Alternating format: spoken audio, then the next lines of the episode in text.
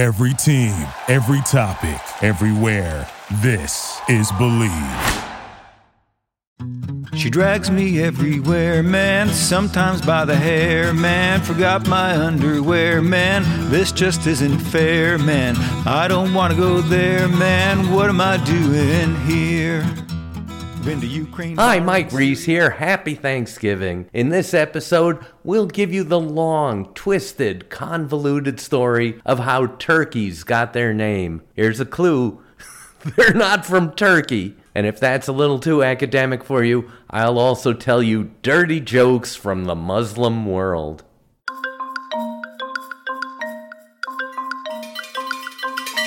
Here's a sentence you won't hear any other time in this podcast. My wife and I took a trip, and it was my idea. Not hers, mine. I wanted to see Morocco. Why? Because it looked cool at Epcot Center.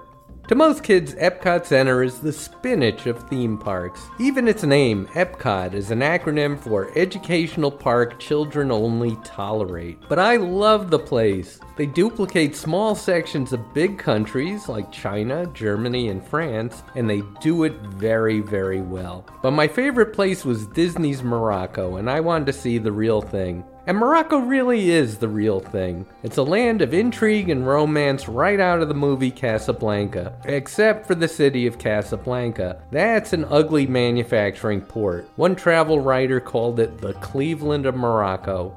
But the rest of the country is straight from the Arabian Nights. You'll see sand dunes, blind beggars, snake charmers, and rug merchants. So many rug merchants. You walk into their showrooms, they pour you a cup of tea, and then they show you every carpet ever made. You don't like this? Try this. How about this? This will look great in your home. You've never seen my home, I say, but it's too late. How is this? You like this? You buy this. I give you this. Once you pick a carpet, and you will pick a carpet if you want to get out of there, the negotiations begin. He will start at some exorbitant amount, say 12 zillion dollars, then immediately come down to 5 grand. You're excited, you've already got a bargain. You haggle back and forth and eventually get the price down to $1,800. You walk out feeling like a master negotiator until you check Amazon and see that the most you can spend for a Persian carpet is 300 bucks, and the one you just bought cost $88. These are real numbers, by the way. Check it out. This is why the French term for rug merchant, marchand de tapis, is a synonym for crook. None of this is a put down, by the way. The carpets are beautiful and the pitch is a piece of theater centuries old. You are matching wits with the greatest salesman on earth. I tried to stump one saying, I don't need carpets. My home has no floors. He paused for a moment and then said, You can hang them on your walls.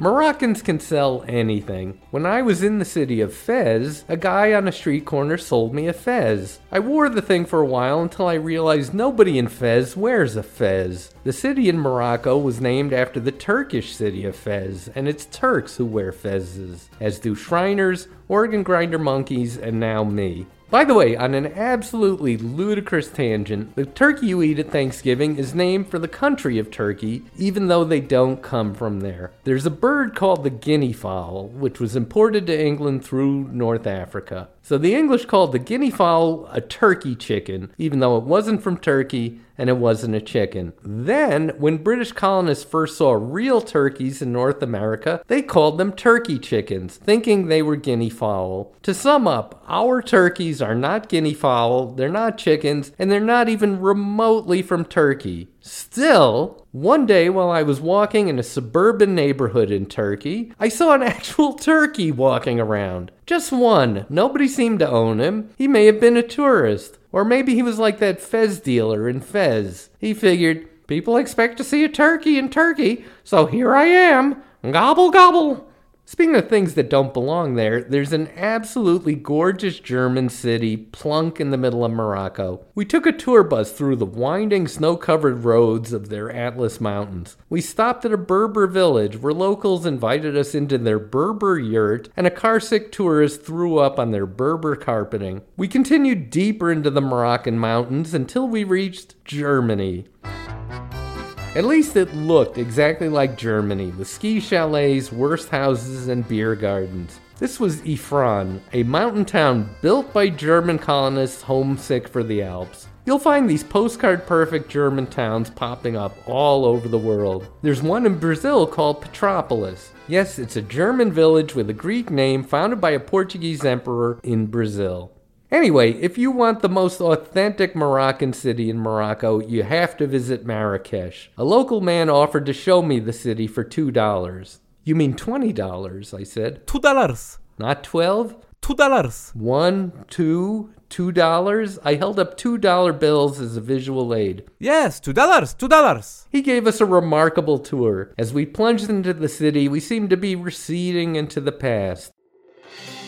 Asphalt streets gave way to dirt roads, baseball caps turned to turbans, cars became camels. Deep in the heart of Marrakesh, we saw a cobbler in a tent making those pointy toed slippers only genies wear. As he cobbled away, tapping tiny nails with a tiny hammer, he watched a tiny black and white TV. It was showing the Three Stooges. Not even the good Three Stooges. This was those crappy Three Stooges cartoons from the 60s. I loved this tour right up until the moment my guide stuck out his hand and said, Forty dollars. I said, No, you said $2. He looked at me with mock astonishment. Who would offer to give an all day tour for $2? Forty dollars. I said, No, you said $2. Here's $2. My guide then did something truly amazing. He hopped on the back of a passing motorbike. He didn't seem to know the driver, and the bike never slowed down. My tour guide just rode off into the desert, stranding us in the depths of Marrakesh. Just before he vanished into a dust cloud, my tour guide flipped me the bird. Fuck. He screamed. Fuck. The phrase is, fuck you, I replied.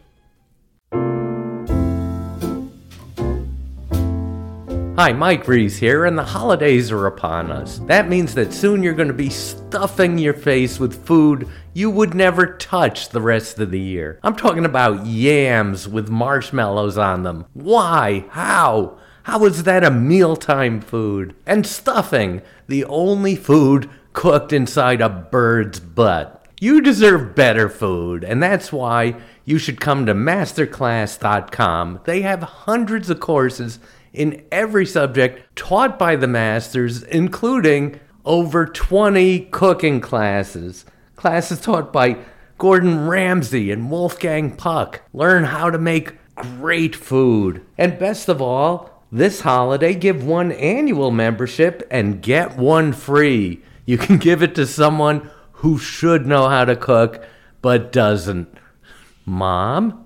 Go to masterclass.com slash Mike today. That's me. That's masterclass.com slash Mike. Terms apply. For example, don't slash Mike. I'm your friend. Masterclass.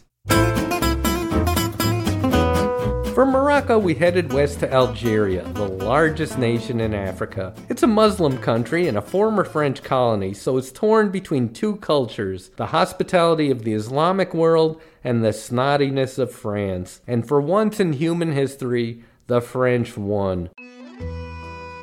These colonials left behind two gifts surliness and the baguette. Every morning you see cranky Algerians walking around noshing on yard long loaves of French bread. They're cheap. The cost is subsidized by the government, so the locals eat as much as they can and drop the rest on the ground. By noon, the streets are ankle deep in half baguettes. It's a vaguely surreal sight. No wonder Camus set his novels here. And that's what brought us to Algeria. My wife had booked us a tour called in the footsteps of Albert Camus. We'd visit his home, his school, and the park where he found inspiration. Although I'd written many book reports on Camus, I'd never read an actual book by him. I steeped myself in his work on the flight to Algeria, and it was a revelation. He sucked. His books were overwrought, self pitying, and short. No wonder high school students loved him. The only reason I wanted to walk in his footsteps was to kick him in the butt. We also visited ruins associated with Algeria's other famous author, St. Augustine. He lived in the 7th century, so the country's cranking out great writers at the rate of one every 1300 years. The next one is due in the year 3320.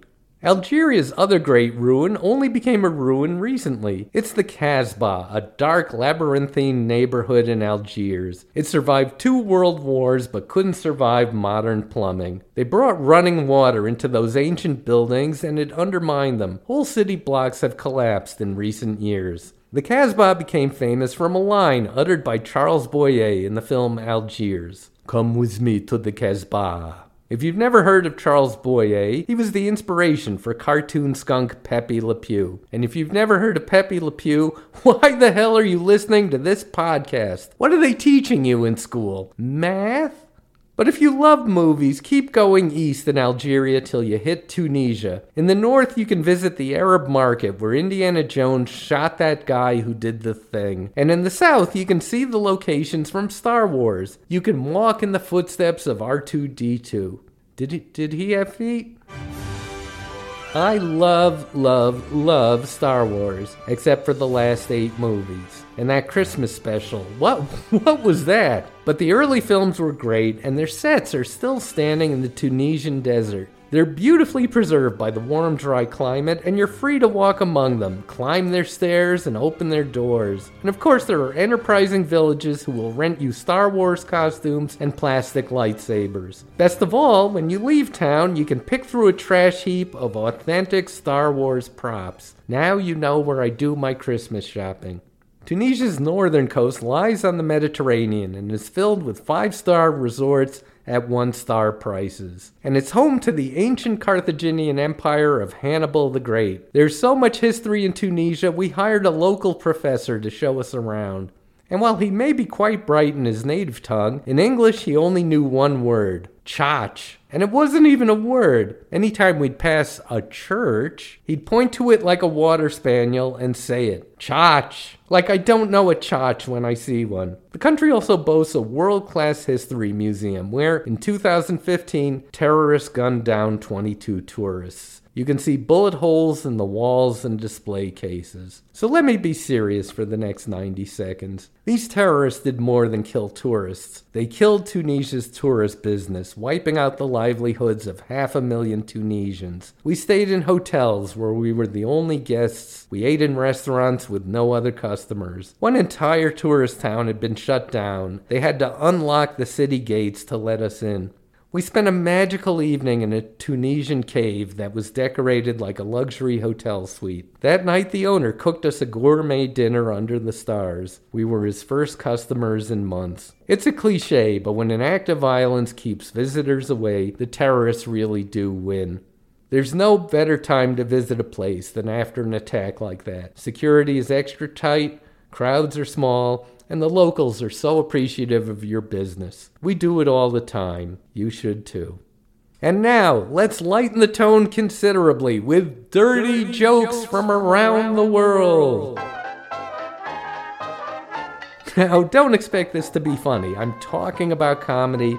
I'm not doing comedy. It's like the difference between phone sex and real sex. One is just a hollow, empty, degrading experience, and the other one really runs. If you need to hire, you need Indeed. Indeed is your matching and hiring platform with over 350 million global monthly visitors, according to Indeed data, and a matching engine that helps you find quality candidates fast. And Indeed doesn't just help you hire faster. 93% of employers agree Indeed delivers the highest quality matches compared to other job sites, according to a recent Indeed survey. With Indeed, everything hiring is all in one place, and it makes it so easy. Leveraging over 140 million qualifications and preferences each day, Indeed's matching engine is constantly learning from your preferences. The more you use Indeed, the better it gets. Join the more than 3.5 million businesses worldwide that use Indeed to hire great talent fast. And listeners of this show will get a $75 sponsored job credit to get your jobs more visibility at Indeed.com slash podcast. Just go to Indeed.com slash podcast right now and support our show by saying you heard about Indeed on this podcast. Terms and conditions apply. Indeed.com slash podcast. Need to hire? You need Indeed up your phone bill. In my case, it's 20 bucks for 4 minutes either way. I had a driver in Saudi Arabia who had a great joke he just had to tell me. Why did the foolish man bring a spoon to sleep? So he could eat rice with the angels. he is eating rice with the angels. You can use that on your show. My tour guide leaned over to me and explained that the driver's joke made sense in Arabic but lost something in translation. In fact, it lost everything in translation. None of this stopped the driver. He had a million of them, all bad. A little boy asked his uncle for a gift. So the uncle shoved a date up his butt. It was less a joke than a case for social services. Some of the jokes at least made sense. For example, if you see a man in Saudi Arabia with lots of kids, you say, He must have no electricity. Get it? No electricity means no TV, no computers, no distractions. That means sex, and sex means kids. Other jokes made sense as long as you knew a few things. For example, in the Muslim world, Friday and Saturday are their weekend. Their Thursday night is like our Friday night, and our thank God it's Friday is their praise Allah it's Thursday. And Thursday night means sex, and nobody loves sex like the Egyptians. Got it? And now the joke. For Egyptian man, every night is Thursday night. Saudi Arabians have another kind of joke that's actually funny and like nothing I've ever heard. Mike, how do you put an elephant in an empty refrigerator? I don't know. You can't. If the elephant's in it, it is not empty. Mike, Mike! The lion had a birthday party. Every animal in the jungle came to it except for one. Which one? I give up. The elephant! He was still stuck in the refrigerator. You get the pattern. Sometimes they had a string of these, six riddles long. I even heard a joke from the Koran. There's jokes in the Koran. Muhammad and his uncle are eating dates. The uncle puts all his date pits on top of Muhammad's date pits and says, Look how hungry you were.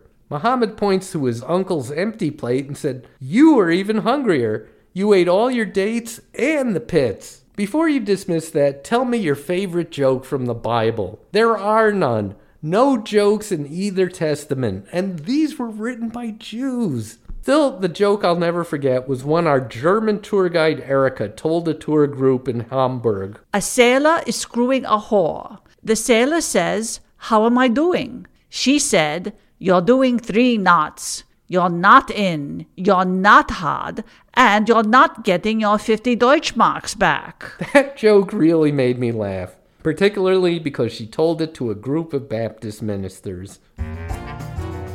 What Am I Doing Here was written and performed by Mike Reiss and produced by Josh Perillo. This week's episode starred Dan Adut, featuring Denise Reiss as the dirty German girl. Thank you for listening to Bleav. You can show support to your host by subscribing to the show and giving us a five star rating on your preferred platform. Check us out at Bleav.com and search for B L E A V on YouTube.